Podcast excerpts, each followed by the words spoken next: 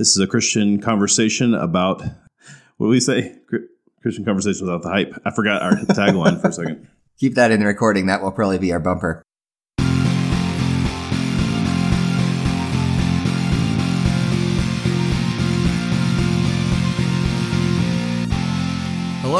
Welcome to Simply Faithful, a place for Christian conversations without the hype. We're here to discuss faith, life, and ministry with each other and with other interesting people. Our desire is to save you a place at the table with us. Here at Simply Faithful, we're hoping to begin conversations about Christianity that you can continue throughout your life. This week, what is the self and identity?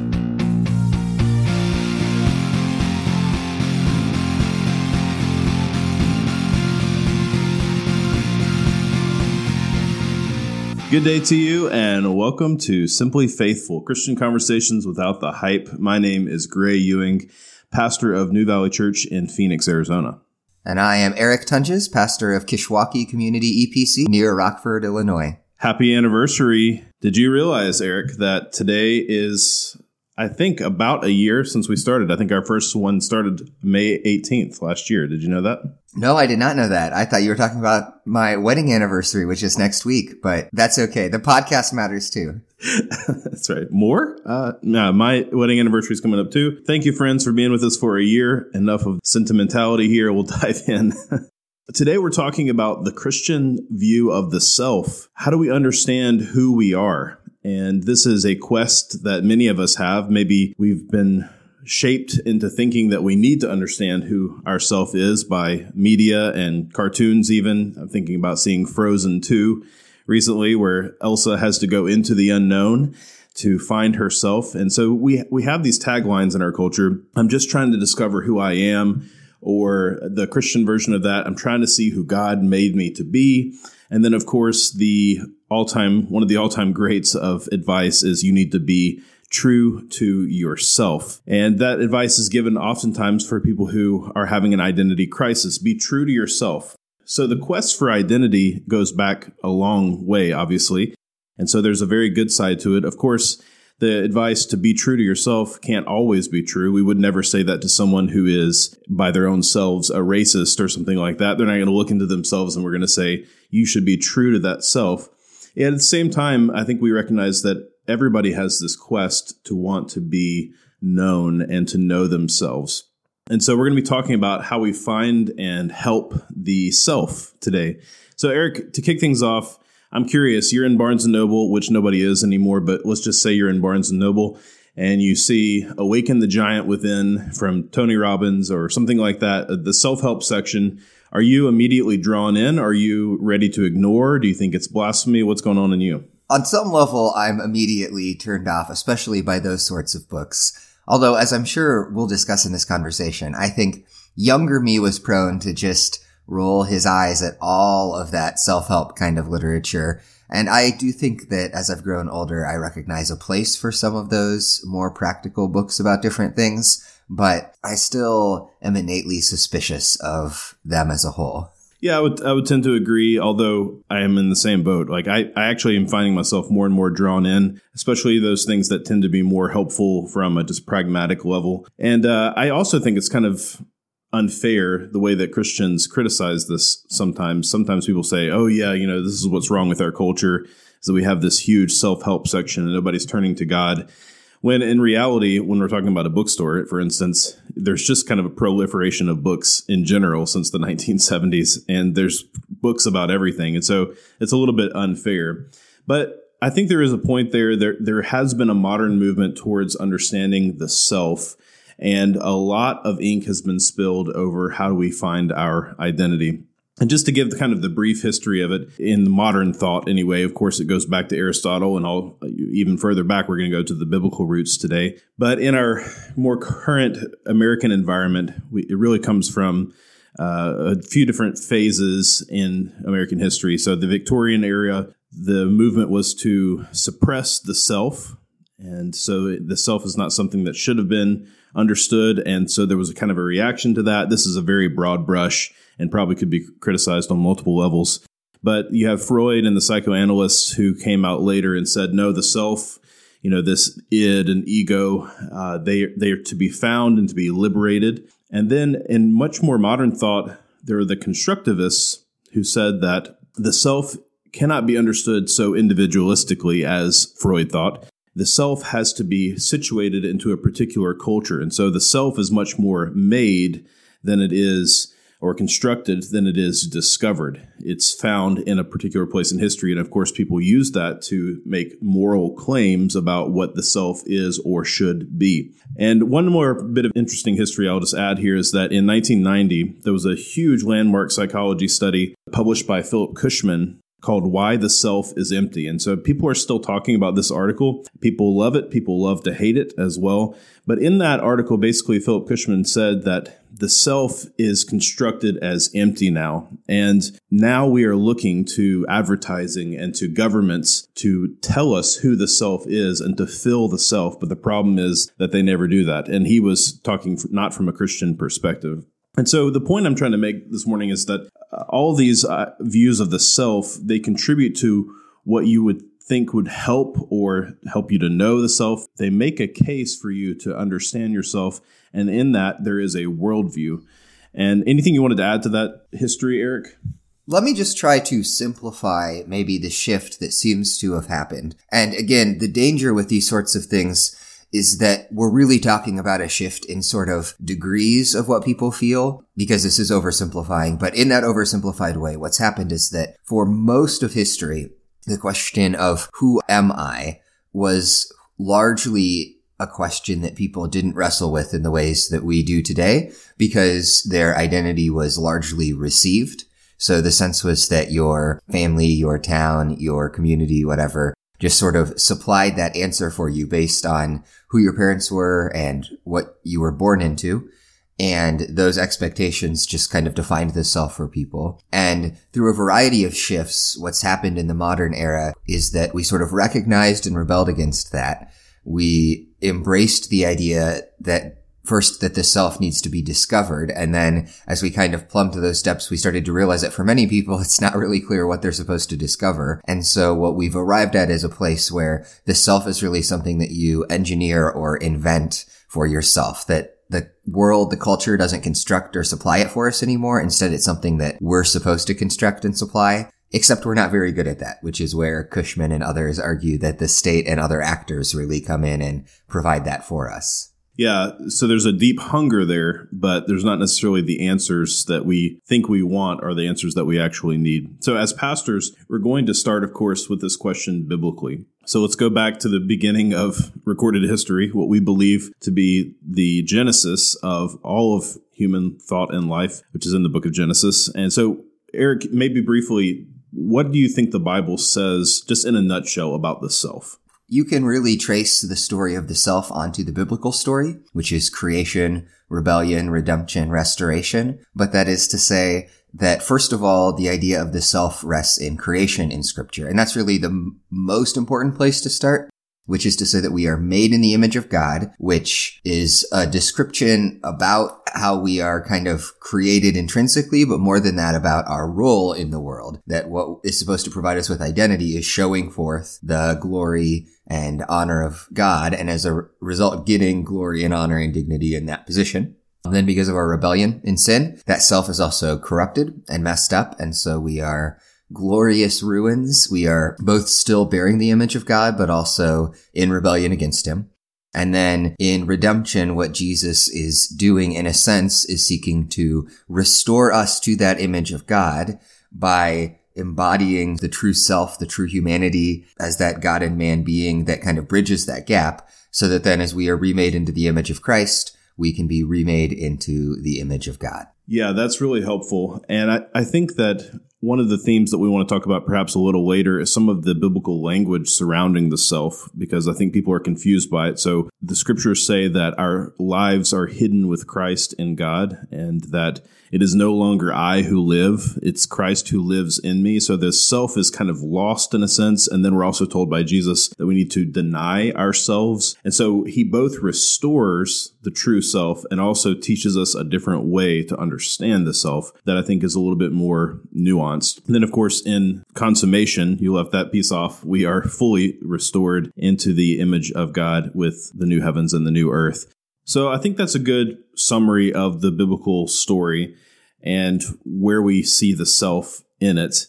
And that self is something that is given by God and not constructed ourselves.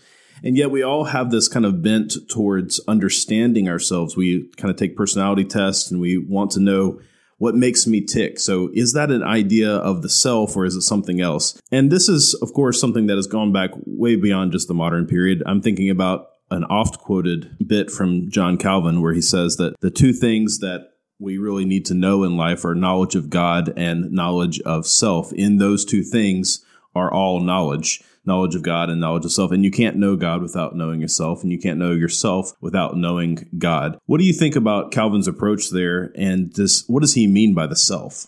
That quote is one that often irritates me a little when I hear people trot it out, actually, because what Calvin actually means in the Institutes is essentially like a proper theological understanding of ourselves as sinners in need of salvation and then of the duties that are required of humanity in obedience and service to God. He's not like talking like Elsa is in Frozen 2. no, he's not. he's not saying that by understanding your Myers-Briggs and your Enneagram that that that, is, that and knowledge of God are the two things that are necessary. but that said, while that Calvin quote is somewhat misused there, it's not wrong to recognize that there is a sort of self-knowledge that is appropriate and that we should pursue. And I think the easiest way to talk about that is to say that the proper biblical question of the self is an understanding of who has God created and made me to be as distinct from somebody else and how can I live and serve him in those ways as that particular creature that he's made me to be. So I often think, for example, about the apostle Paul and one of the striking things about Paul is that he has this very clear sense that he is a particular vocation and task and calling and set of gifts within the church. And one of the issues that I think sometimes happens when people read the New Testament is that they try to read it as if they're all supposed to be the apostle Paul and then they feel guilty about the fact that they aren't. But Paul's very clear that that's not the case, that he has a specific role as sort of the apostle to the Gentiles and that that is not a role that's shared by other people and something like that, an understanding that just says this is who God has created and what God has called me to be and do is, I think, a very important part of understanding the self. And so the question then would be how does one discover those things? Like, how do I know what my spiritual gifts are? How do I know who God's made me to be? And do you see a place there for testing and that kind of thing? Yeah, I think all of it's fine. I just think that there's some caveats about being careful. I think one of the issues that we sometimes have in this discussion is that we as Christians don't have a proper appreciation for what wisdom is and how to seek wisdom. We want everything to kind of operate on simple moral axioms of good and evil in this way that kind of destroys the situatedness of a lot of the questions of life and the specificity and, I mean, even grayness of some of those things as we seek to pursue God's will. And wisdom biblically is really this category of kind of discernment and how to live in God's world well. And really a lot of what lies behind the helpful parts of personality tests and self-help books and all of that is a set of questions about wisdom and about how to live wisely in the world. I think you're right, Eric. And I do think that biblically speaking, you see that Paul, for instance, sees himself in distinction to Apollos. And that's really that distinction is really about what he does, that mission to the Gentiles or the particular way that he speaks. And I think that's one of the things that we have lost is that we tend to think of identity as something that we discover within as kind of a being rather than a doing. So, biblically speaking, part of who we are is what we do. It's not all of who we are. And of course, there is idolatry that comes along when you only identify with who you are as what I do. So, I'm a banker, I am a whatever, and you find your identity in that. That's not what I'm saying. But biblically, people are identified as their professions. You know, you've got the shepherds and you've got the maker of purple dyes when you have Lydia, and, and people are identified with what they do, and that does become part of their identity. It does, although I want to be careful there too, because I think that that can oversimplify the question.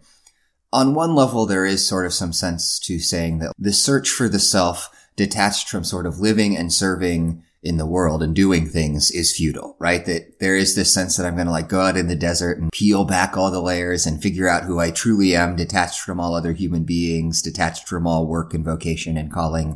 It is true that what you tend to discover in those settings is that maybe you're just an onion and it's layers all the way down. But on another level, I do think there's a proper sense of recognizing that God has created you to be a specific sort of person and that because of the sort of realities about who you are, that's going to affect what you do. Now, you, you tend to discover those things as you're out in the world doing different things and trying different things. But it's easy, I think, to say people didn't used to struggle with those questions. But that's also missing the fact that there was an error that was committed historically too, which is to say essentially you were just given a vocation and because you were given that vocation, that was really who you are and it didn't matter who you were as an individual, right? And so like you were called to be a priest in the medieval ages because you were the third son of a noble, not because you were, you actually had any gifting or piety or propensity towards ministry. And so I do think that we need to kind of live in a place of tension that says contra the modern idea the self isn't this thing that we just go inward and discover detached from the world, but contra some of the ancient issues. I am a particular human being with particular inclinations, and it's not inappropriate for me to ask questions about what I'm doing and whether I should be doing it based off of who I am and who God's created me to be. That's helpful, Eric. And getting at some of those questions that you just asked, like self examination, like what should I be doing, maybe than what I am doing? How do we actually help the self? So there's lots of people out there that would give you advice on how to help the self if you read their books. And a lot of times it involves discovery, as we've said, and just finding yourself and then maybe trying different things. But like biblically speaking, what do you, what would you want to say to someone that's trying to be, to help themselves? So what I would say is that the, the best way to understand it is to say that you are called to go on a journey and then along the way to pay attention to who you are and kind of learn who you are along the course of that journey. And so the journey is towards Christ likeness ultimately. It's growing as a disciple and follower of Jesus Christ and the journey needs to come first. I think one of the problematic things that happens sometimes when we put the who am I questions first is that we kind of leave people in a place where they don't really have the tools to answer it. And so it's like, well, don't start serving in the church until you've taken a spiritual gifts inventory and figured out all this stuff about who you are and what you should be doing. I think that often leaves people kind of puzzled or even gives them wrong answers. It's more that you say, I'm going to start pursuing Christ and seeking to follow and grow to be more like him and do the things he calls me to do. But along the way, I'm also going to be paying attention to myself and talking with other people.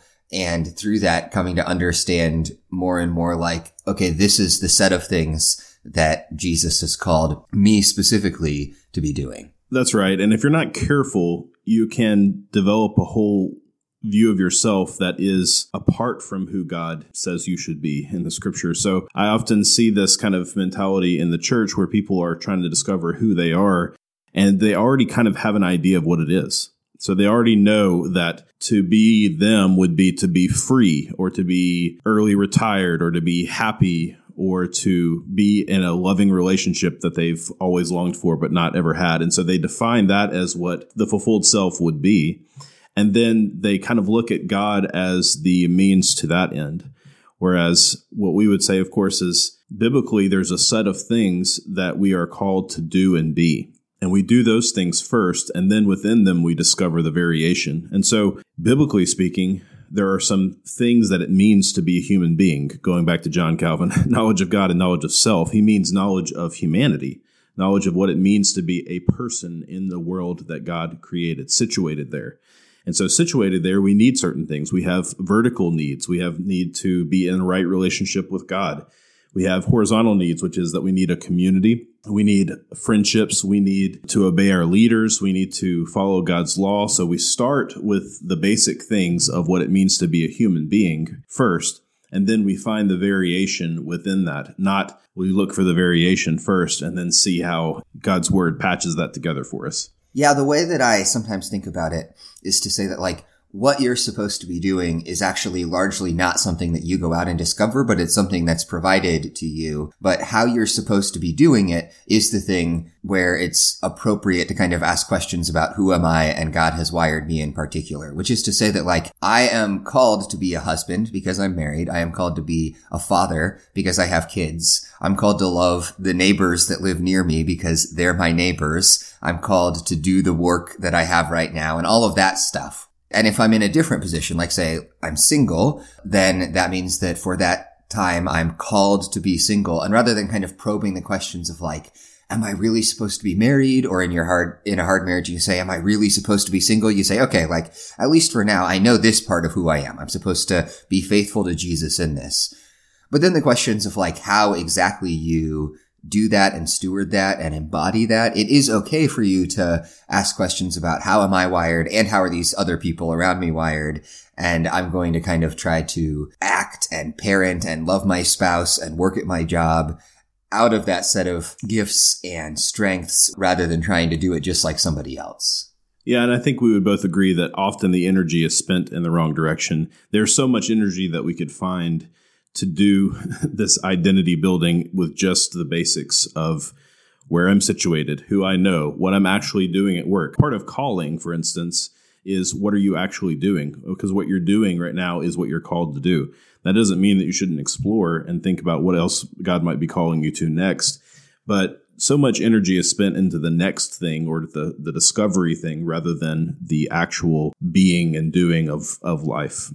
I want to be careful that we're not too critical because there is a truth to the idea that yourself can be helped in some obvious ways. And there's lots of great literature about self care, for instance, about making sure that we take care of our bodies and eat well, that we rest well, that we are psychologically okay with our parents and, you know, we understand our history and there's there's some things there that that overlap with the biblical story in such a significant way that we would be foolish to ignore them. Even something as simple as the insight that like having a positive attitude tends to bring positive outcomes in life. That's not hostile to scripture. That's actually true. And while I don't know that it warrants the number of books that boil down to that idea, it's certainly a helpful idea for somebody who is deeply cynical and lacks hope and joy to recognize. Absolutely. Yeah, that's the Francis Schaeffer you know, all truth is God's truth kind of approach. So if we find something to be true in the world and it's not contrary to scripture, then there's every reason to believe that it is helpful and good and from the Lord. Let's go now, Eric, to this biblical tension that I mentioned earlier in the episode, because I think people wonder is the self even something that's real after Christ? So scriptures are often mentioned that our lives are hidden with Christ in God that we should take up our cross and deny ourselves. And so the self is not a real category anymore once you become a Christian. What do you, how, what's your reaction to that? So to answer that, I actually think we need to back up and explain another idea that people miss, which is the question of what it means to be free. The language of freedom in the modern world is very much about freedom from things outside of us. The idea is that the free life is one where I can do whatever I desire and that nobody's going to tell me no and nobody's going to constrain my ability to act on those desires. And that's actually fundamentally different than the ancient idea of freedom.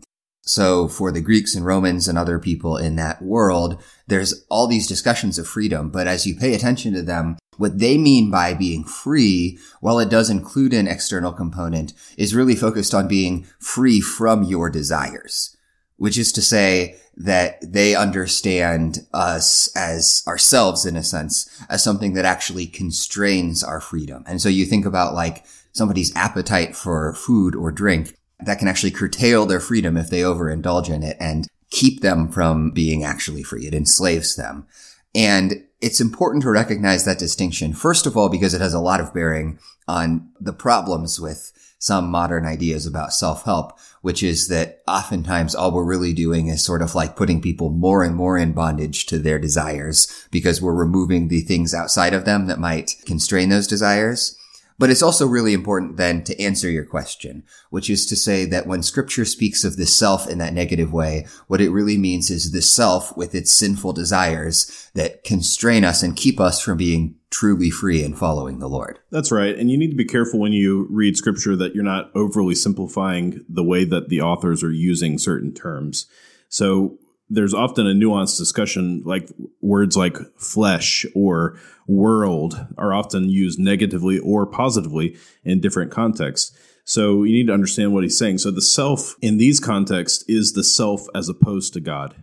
It is the culmination, as you said, Eric, of the desires that we have that make us bound to sin. So to be to lose those things is in a sense to lose yourself, but it's not in the sense that you lose the identity that God's created you with or your personality or something like that. That's right. And that sense of self-denial is actually very helpful and proper, but it doesn't in any way mean that personality or your uniqueness is obliterated by becoming a follower of Christ. And I think that that's very clear in the way that you still see how unique and different these different followers of Jesus are in the New Testament, while also having a lot in common in terms of trying to follow him and do the things he commands. That's right. It's a helpful distinction, I think, because I have seen some criticisms of, say, personality tests like Myers Briggs or the Enneagram or something. They say, we don't need to do this because our whole self needs to be denied. We don't need to understand ourselves. We need to deny ourselves. And that's an overly simplified view of that. Let me just try to name why I think that's actually a problem and can become destructive. I remember having an interaction with a person in ministry when I was much younger as a Christian who informed me that he thought that the whole idea of personality and temperament was nonsense and that there would be no personality in heaven, that everyone would be the same and things like that. He was very vocal about that. But as I watched him and the way that he ministered to college students, what happened was that that was actually an excuse for him to take his personality and try to turn that into what Jesus wanted everyone to be. And so he had a sense that everyone should have exactly the same gifts as him and approach everything exactly the same way as him. And it was actually in the name of denying the self, a way to sort of reify the self or exalt the self to be his self. It actually blinded him to a bunch of things that were really problematic. Yeah. I'm thinking of people I know as well. so true.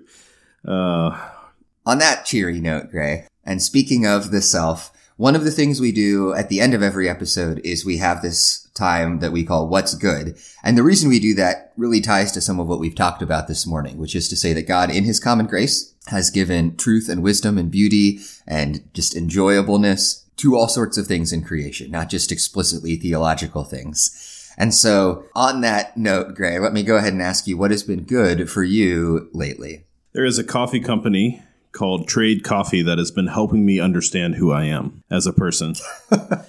so actually it is it is appropriate because it's a company online that helps you understand your taste in coffee. And this was recently given to me as a gift by my brother who's starting his own coffee company and he wanted some feedback on different roasts and stuff. So he actually bought us as a family a subscription to Trade Coffee. And what they do is they you fill out a profile of your likes and dislikes, perceived likes and dislikes, I guess, and they send you a recommendation based on that. And then you provide more feedback after that first one, and then they send you a different one. And so it's kind of a way to hone in finding your favorite coffee version and who you really are as a person. So I have to acknowledge here, Gray, that I am a coffee philistine. It's not that I don't sort of appreciate good coffee, but I'm happy to drink instant coffee. And in fact, I have to tell you this. So I worked at Starbucks for several years while we were in seminary. And what happened at Starbucks, there was like this tiered system and you could eventually like get a black apron and stuff. And you would have to do these tests where you would describe different coffees and do tastings and things. And I got so that by taste, I could sort of differentiate what the different coffees that we sold were but they would want you to sort of do this like undertones of this and earthiness and chocolate hints and stuff like that. And I couldn't ever for the life of me taste any of that. But they had this coffee guide that gave you descriptions. And so what I did is I took it home and I memorized their descriptions for all the different types of coffee. And then I would just regurgitate those whenever we had coffee tastings. So I'm dissing bread last week, I think, and you're dissing coffee. We're just sort of Philistines in our own ways, I guess. Oh, I'm not dissing coffee. It's just that if it's Folgers, I'm just as happy to drink it as if it's some $20 a cup really fancy stuff. That's just because you haven't figured out who you are in terms of coffee. maybe maybe trade can help you understand your identity. We'll see. Maybe I'll look into it. Thanks again for joining us. If you enjoyed this conversation, there's a few things you could do that would really help us out. Most importantly, keep this conversation going. We would love to have so many people engaged with this. Grab someone, grab a, a drink at your favorite spot, hang out and talk about this and let them know about this podcast. You can also find us online at all the places you would expect. Most recently, we are on Instagram at Simply Faithful Pod. That's the handle there for Instagram, Simply Faithful Pod. You can also find us on Twitter at Faithful Podcast, Simply Faithful on Facebook, and simplyfaithful.org is our website. In all of those places, we'd love to see you. If you share something on there that's especially interesting, we might even talk about it in an upcoming episode. We would also appreciate a rating on your podcast marketplace of choice. And most importantly, we would love it if you shared this podcast with some friends who might enjoy it. We're super grateful for those of you that we've seen already sharing it, and we would just love to have more faces around the table. That said, until next time, I'm Gray. I'm Eric, and this has been Simply Faithful.